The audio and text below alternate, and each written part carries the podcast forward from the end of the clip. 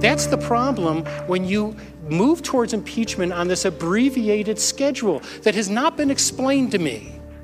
Why you want to set the record for the fastest impeachment. Today, I am asking our chairman to proceed with articles of impeachment. Fast is not good for impeachment. When the impeachment of Donald Trump began, it was supposed to be an ambush. Yes, the Ukraine investigators would lead the charge because the Ukraine shakedown was such an explosive scandal. But while the House Intelligence Committee took the lead on that matter, a bunch of other committees would pile on Trump with their own investigations. Here's House Speaker Nancy Pelosi back in September.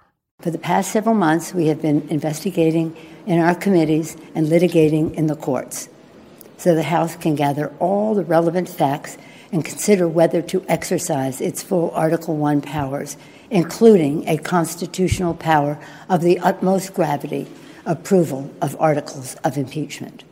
Today, I'm announcing the House of Representatives moving forward with an official impeachment inquiry. I'm directing our 6 committees to proceed with their investigations under that umbrella. Those 6 committees included the ones with jurisdiction over Trump's conduct towards Ukraine, of course. But they also included some outliers. The Ways and Means Committee, which writes and oversees tax laws. Financial Services, which oversees, well, the financial services industry. For a moment, it seemed as if Ukraine would be just the tip of the impeachment spear. The Oversight Committee had been investigating Trump for pocketing federal and foreign dollars in violation of the Constitution's emoluments clauses. Financial Services wanted to know whether Trump had laundered money through his private businesses. The Ways and Means Committee had requested Trump's tax returns, and his administration had violated the law requiring the IRS to turn them over. The idea was that these committees would investigate widely and aggressively. And then, when they were done, they'd all submit their findings to the Judiciary Committee, which would bundle them into articles of impeachment. Fast forward to December. Pelosi has now instructed members of the Judiciary Committee to begin drafting articles of impeachment. But they've only received one report. Today, we transmit the report of the work of 3 committees, the Intelligence Committee, the Oversight Committee, as well as the Foreign Affairs Committee, into the president's misconduct with respect to Ukraine. That was Intelligence Committee Chairman Adam Schiff.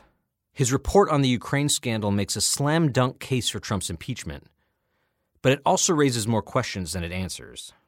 As I mentioned, we continue to investigate whether this scheme began earlier than expected, whether this scheme also involved the last president of Ukraine. If we do uncover additional evidence, and we do learn more every day, we will feel free to file supplemental reports to the Judiciary Committee. So instead of fielding multiple recommendations from multiple committees, and weighing the evidence of high crimes, the Judiciary Committee will proceed based on the findings of one investigation, which is still technically ongoing. In other words, things haven't gone exactly as they were supposed to. This week, some of the most preeminent constitutional scholars in the country testified that Trump's conduct easily exceeds the threshold of impeachment. Even the witness Republicans invited to defend Trump agreed that his conduct is arguably impeachable. His call was anything but perfect. But the problem is that you have so many witnesses that have not been subpoenaed, so many witnesses that we've not heard from. That was Jonathan Turley of George Washington University. His only real point was that Democrats would set a bad precedent by not pulling on all those dangling threads first, holding out for testimony and evidence Trump has tried to conceal. You know who disagrees with Jonathan Turley? Donald Trump. On Thursday, he tweeted, "I say if you're going to impeach me, do it now, fast, so we can have a fair trial in the Senate, and so that our country can get back to business." You know who else disagrees? Democrats. Here's Adam Schiff again. There is, I think, grave risk to the country with waiting until we have every last fact, when we already know enough about the president's misconduct to make a responsible judgment about whether we think that's compatible with the office of the presidency. Chairman. So Trump wants this to be over as soon as possible, and so do Democrats. Even to the point of voting out articles of impeachment the week before Christmas. But here's the thing. When it comes to what's best for the political fortunes of Donald Trump, the guy who committed all of these impeachable offenses, only one of them can be right. Who's right? It's kind of an important question. So we've invited Matthew Miller back to see if we can't answer it and to sort through all of these fast-moving developments. I'm Brian Beutler, and this is Rubicon.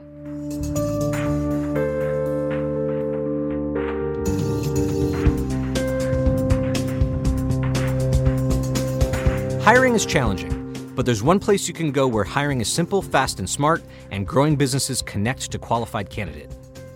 Cafe Altura's COO Dylan Miskiewicz experienced how challenging hiring can be after unsuccessfully searching for a director of coffee for his organic coffee company. But then he switched to ZipRecruiter and saw an immediate difference. And you can too by signing up for free at ZipRecruiter.com/Rubicon. ZipRecruiter doesn't depend on candidates finding you, it finds them for you. And its technology identifies people with the right experience and invites them to apply to your job, so you get qualified candidates faster. In fact, after posting his job to ZipRecruiter, Dylan said he was amazed by how quickly great candidates were applying and found his new director of coffee in just a few days. With results like that, it's no wonder 4 out of 5 employers who post on ZipRecruiter get a quality candidate within the first day. ZipRecruiter, the smartest way to hire. See why ZipRecruiter is effective for businesses of all sizes. Try ZipRecruiter for free at our website, ZipRecruiter.com/Rubicon. That's ZipRecruiter.com/RUBICON.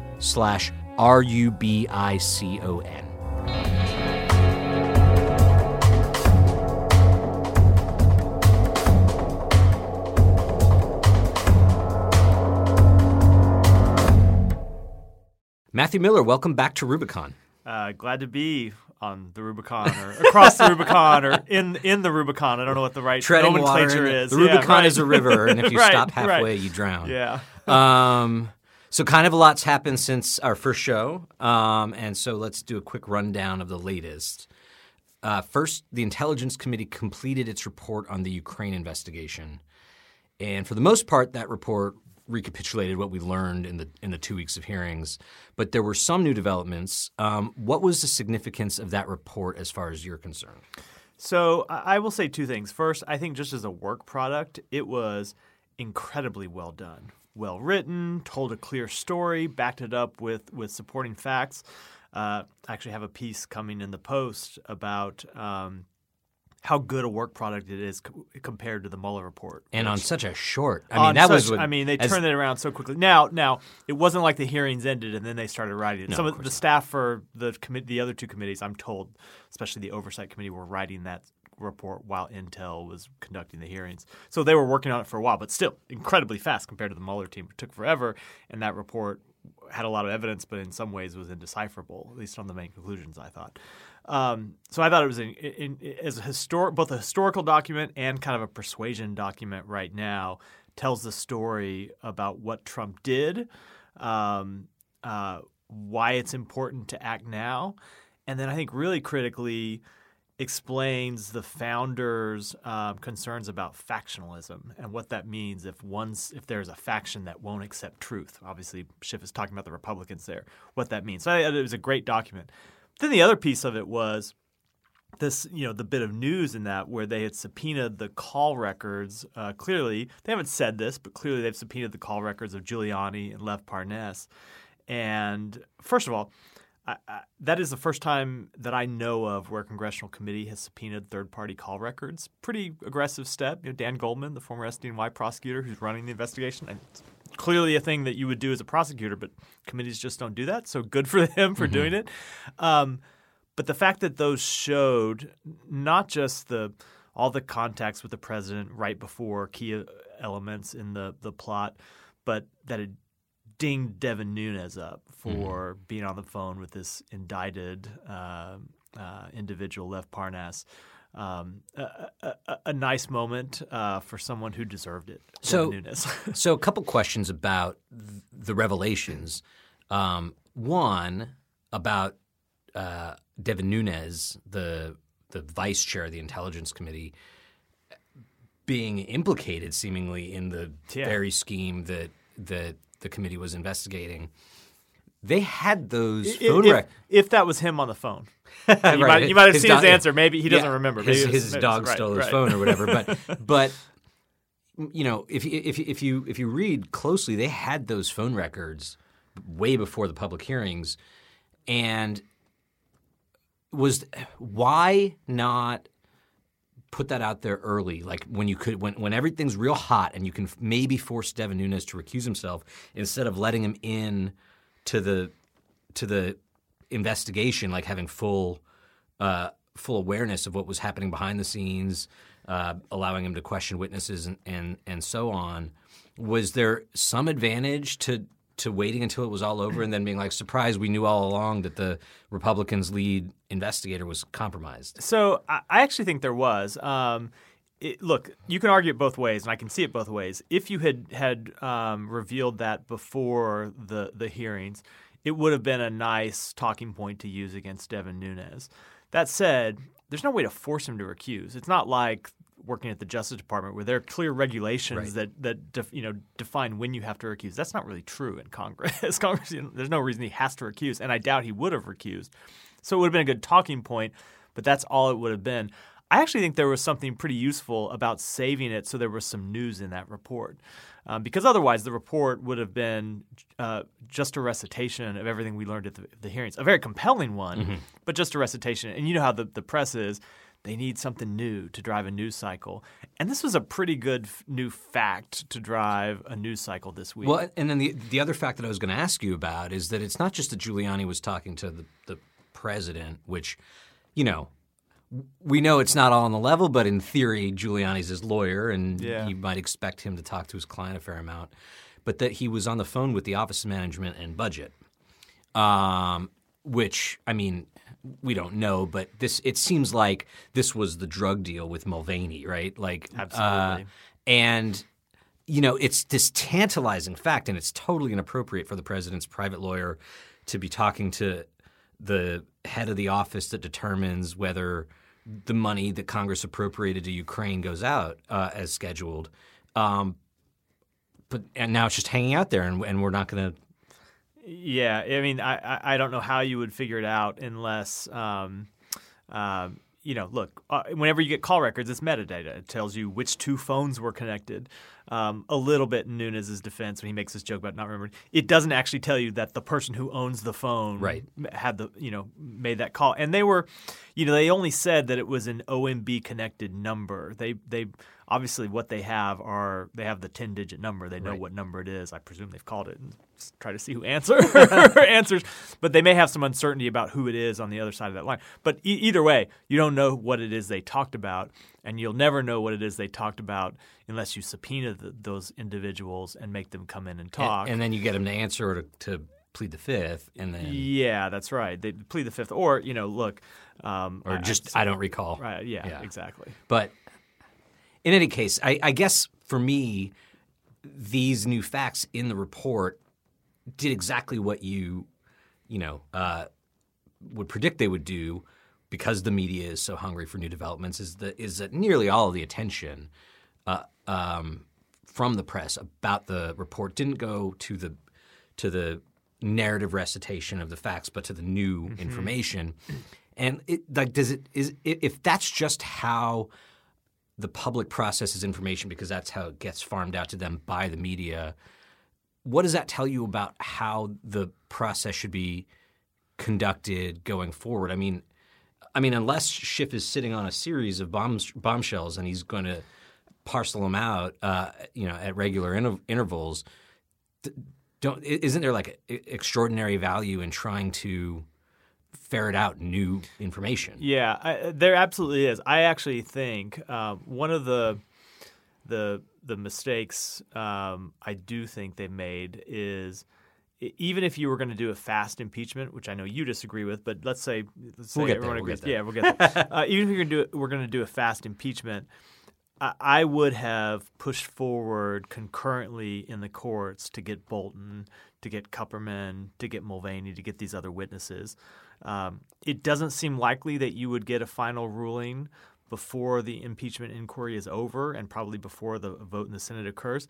But you don't know that. There is. It seems to me little harm in pushing. Now, just get the subpoena out the door. Maybe just hold a contempt vote. Now, you don't need to hold the process hostage. That's right. Now, I think what they would tell you the harm is. So they didn't draw a judge they liked. Judge Leon is not the best possible judge they could have gotten. And I think they were a little worried about getting an adverse ruling on the subpoena. And so you get a adverse ruling in the courts on your ability to enforce that subpoena. You can appeal it.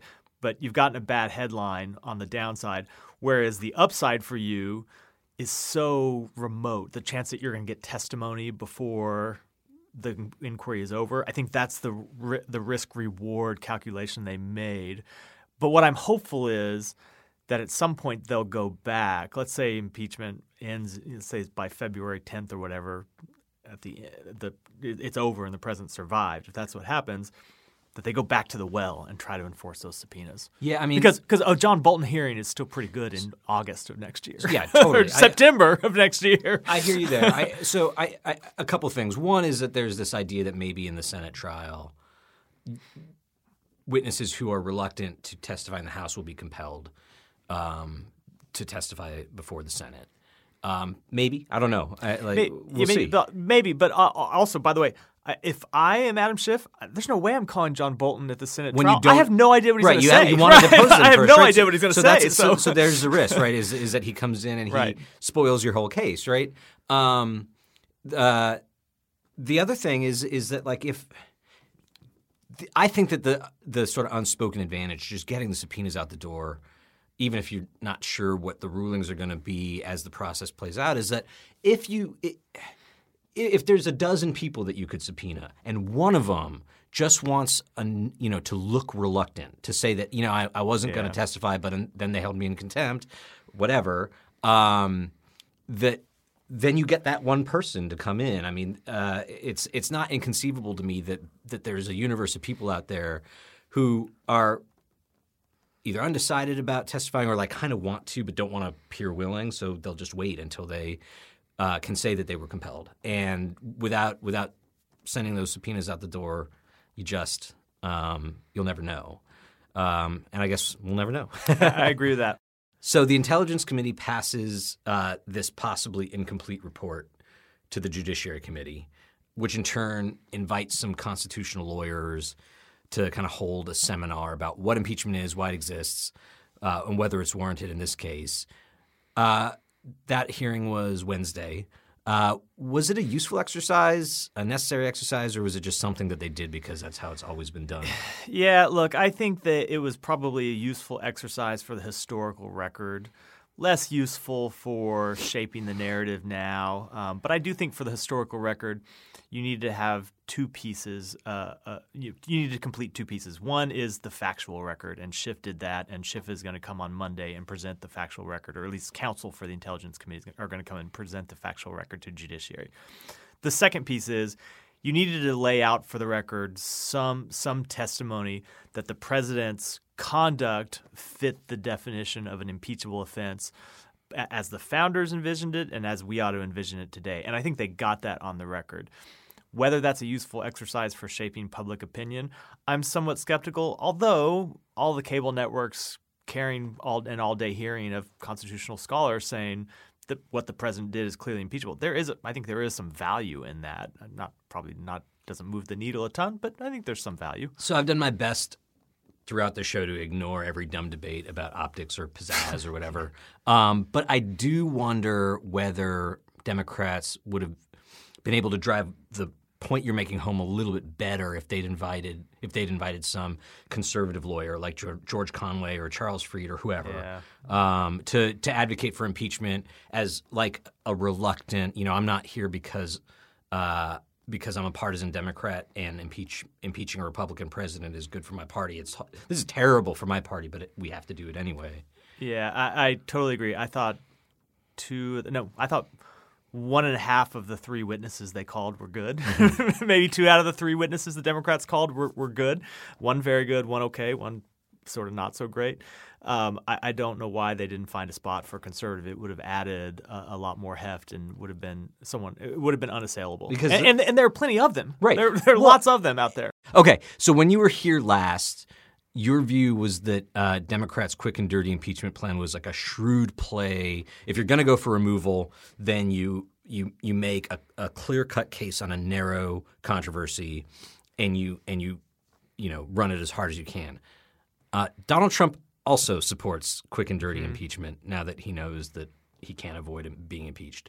So has your view changed? And if not, why are you right and Trump wrong about what's in his best political interest? What a way to phrase it. So I have two views depending on which hat I put on my head. So I have kind of oscillated my career back and forth between kind of political hack mm-hmm. and at times inside the government doing a very weighty, like when I was at the Justice Department, very weighty job. You don't think about politics, at least partisan politics. And look, if I'm going to take the kind of what's the right approach sort of under the Constitution, I come down with the argument that Schiff made in the preface to the report he released this week, which I thought was very well articulated, that the threat that Trump poses is urgent. And the duty on members of Congress to respond to that threat is urgent. And they ought to move quickly. And implicit in that is if the members of the Senate aren't willing to do their duty, well, so be it. That's on them. And they can take that up with the voters and they can take that up with history. But we're going to do our duty because the threat is urgent. He's out here interfering with the election right now, and he's not going to stop. And so we have to try to remove him right away. If I put on my partisan political hat, I think, look, the Democrats' power, this is a case you've made, is in the courts is strongest when they have an impeachment inquiry open. Their ability to command public focus is highest when they have an impeachment inquiry open. Why not let this thing go on for 3 or 4 months and keep the focus on Trump's bad behavior? And by the way, that is exactly what House Republicans would do. They viewed their majority as a kind of a kamikaze mission to sink the Democratic nominee for president, Hillary Clinton. And it worked, by the way. It worked. Like, the only reason all the Comey stuff was ever happened was because of stuff the House Republicans did. Seems like there's a lesson there, maybe. There is. And so I definitely see that argument for it. I do still come down that they ought to, I think they're kind of too far along to sort of stretch it out now. And I do think there's value to just doing the Ukraine piece as a discrete piece on its own. But then what has to happen afterwards if they're going to do that is it can't just be then going back to the kind of ineffective oversight they were doing for the 9 months leading up to that. But how do you make that? Trump will have just been acquitted for the most thoroughgoing obstruction of Congress in history, a point Schiff himself made, that this has never happened before. Even Nixon allowed more people to testify than Trump has. Like, Trump wants it to be 0 people. And then he's going to be impeached for it and acquitted for it. So, of course, he's just going to go back to that. He knows that it's now allowed. And, it's where this all falls apart for me is, yes, in theory, of course, like, Trump is an emergency, and if this were like a real prosecution, you move with alacrity. Point I think you made on Twitter, yeah, to indict so that you can get that person get him off the streets, so that the harm to the public is minimized. And the only way that analogy fits together with impeachment is if Republicans are in agreement, such that you can get 67 votes to remove him. If not, it's kind of the opposite, right? Like, once he's acquitted, he's going to be at the sort of apex of his invincibility or whatever, and it's really as long as Republicans aren't on board, it's the cudgel of impeachment that sort of maybe keeps him in line, right? The fact that he's under investigation is both good for Democrats politically because it keeps. Yeah. The media's attention focused on his broad corruption, but it also seems to be the thing that causes him to stop committing crimes, right? Like, it's why he pulled the plug on the Ukraine extortion is because he got caught. And he, once the impeachment is behind him, he can recreate an environment where it's very difficult to catch him doing anything. Yeah, it's interesting. It's, by the way, I think it's why he kind of backed down on his Turkey policy as quickly as he did. It was when impeachment was all breaking. Mm-hmm. And it was I think someone was smart enough to tell him that you're asking Republican senators to carry too much. And these are the people that are going to vote on your impeachment. Look, it is a good argument. He's a hard problem to solve. Short of removal, all the options I think are imperfect.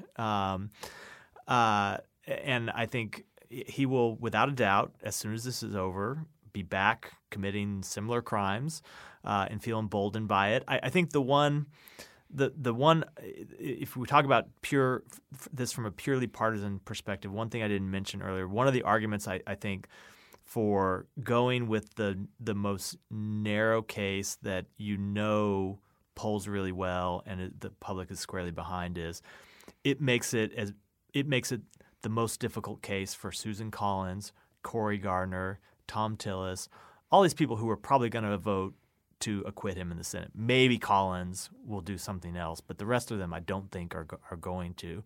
And you then have a long election period to beat them over the head with it. And I do think it is – I know this whole argument about, no, nothing matters and Trump's base is with him all the time. I think it is a real problem for Republican senators to overlook – to hang with him on this when the polling – not necessarily on removal, but the polling on approving of or disapproving of how he behaved here is so overwhelmingly against him. What do you think happens if you have this like total obstruction of this impeachment investigation?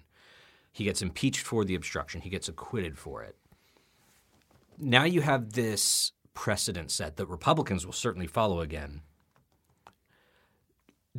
Is it just like the world that Democrats have to live in, that they have to honor subpoenas and they have to or I mean, you know, as like a liberal person who wants the government of the country to be checked, I don't want to live in a world where both parties are just like they're vying for king-like power and then ignore oversight for 4 years or 8 years.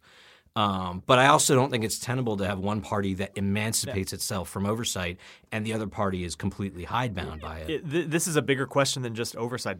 I think this is a question about all of the norms that Trump has trampled, because you cannot have a two-party system where the norms and a lot of the oversight things are norms, mm-hmm. because the law on it is mixed, because usually when the Congress goes to court to enforce its subpoenas, it usually gets negotiated before court ruling because neither side wants to set a precedent that's going to bind them or future Congresses or executive branches in the future. It's true for all these norms. You can't have a two-party system where the norms only tie the hands of one party. That's just it does not work. And I don't think the answer to that means Democrats have to they shouldn't govern like Trump. Should we win? You know, should we win? Should we win? You know, unified control of government. We shouldn't be, you know, ordering the Justice Department to investigate our political opponents. There's some things that we have to try to do right just for the right reason. But there are times when we have to play hardball. And I do think one of the reasons that Congress has to go to court on some of these things. Look at this. This ridiculous privilege that they claim that their witnesses don't even have to show up. That is a privilege that the Obama administration claimed it too. Bush did it and lost in a district court. It's not binding because it didn't go to the circuit court. Democrats need to push through and get a binding ruling from the circuit court, because that's just bad practice. Mm-hmm. And a lot of these things that have been norms, I think we need to push for binding court rulings. So there are rules that govern both right. parties going forward. And we can't just let them behave differently than we do. This is the answer that I keep coming to, is that if you reach a point where Democrats get beyond Trump and unify control of government, is that you have to codify this stuff so that you don't end up in the situation where you toggle back every 8 years and Republicans use the Justice Department as a political cudgel against Democrats, and then you hope that you get a free and fair election to win power back, when they make it harder for you to win a free and fair election every time, right? Yeah, it doesn't work. Like eventually they're just going to capture control forever, and then we have an autocracy, and that's why I feel like the stakes of these questions are like Democrats going to really like zip this impeachment out the door and then try to go past Trump's trade deal. Yeah, I'm with you on that one. Back to what, you know, the different way Democrats and Republicans see things is, you know, Democrats often think the way to get people in tough districts reelected is to work with the other side on something, and Republicans think it's to keep the opposing president at keep your boot on his neck. And so he's at 40%, and I think their strategy is probably the sounder one. Yeah. Well, sounds like you've moved a little in my direction since episode one. I'll claim it as a victory even if you won't grant it to me. But we'll obviously, keep watching the story unfold and hopefully have you back again one more time. But thanks for being here. Yeah. Can I raise one more thing before we go? Yeah, of course. So something that's been I've wanted to get off my chest because it's bothering me so much. I think the last time I was on, I talked about removal being in play, and I think the Democrats really did think removal was in play, and I don't think it is anymore unless something changes. Do you know what I think the moment it changed was? No. My answer's going to make you angry. I think it was when Matt Gaetz did his stupid storming the skiff thing. If you go back and think about what was happening before then, Bill Taylor had testified the day before his private deposition, and that was the moment when Republicans were really – you could see they were unsteady. You could see that senators were nervous. They didn't want to defend what the president was doing. They didn't know what shoe was going to drop. They didn't know what to say to the press, and so they were dodging reporters. And Gaetz did the thing that always works for Republicans, which is he gave them an enemy, and the enemy was Adam Schiff. And one of the secrets to Trump's success is he has always been able to get Republicans to overlook his flaws when they have a Democrat to be pissed off at. And it was obviously Clinton in the election. It's been a rotating cast since then. And on that day, Gaetz and those other Republicans made Schiff the villain, and they made the way Schiff was conducting the hearings unjust a villain. Or they claimed to their press that it was improper. It's all bullshit, obviously. And since that day, they have been a united party, and a united party can withstand even the best facts and evidence. If I'm right, it's a depressing realization to me because it was the stupidest tactic in the world. Yeah, it looked stupid at the time. It was a Brooks Brothers riot. That is the exact analogy. Matthew Miller, thanks for coming back, and hopefully we'll get you back again before this whole thing is over. Always fun. Thanks for having me. That's it for this week, but by next week we should know a bit more about what exactly Trump will have to answer for in his Senate trial. Judiciary Committee Democrats are already debating which articles of impeachment they will recommend to the full House, including whether they should impeach Trump for obstructing the Russia investigation. If Adam Schiff is sitting on or uncovers any new bombshells, he'll probably have to share them in the coming days. And he'll have a pretty good opportunity because, as Matt mentioned, his investigators will testify to the Judiciary Committee on Monday. This show is produced by Crooked Media. It's written and hosted by me, Brian Beutler. Stephen Hoffman is our producer and editor. If you enjoyed this episode, please subscribe, rate, and review us wherever you get your podcasts.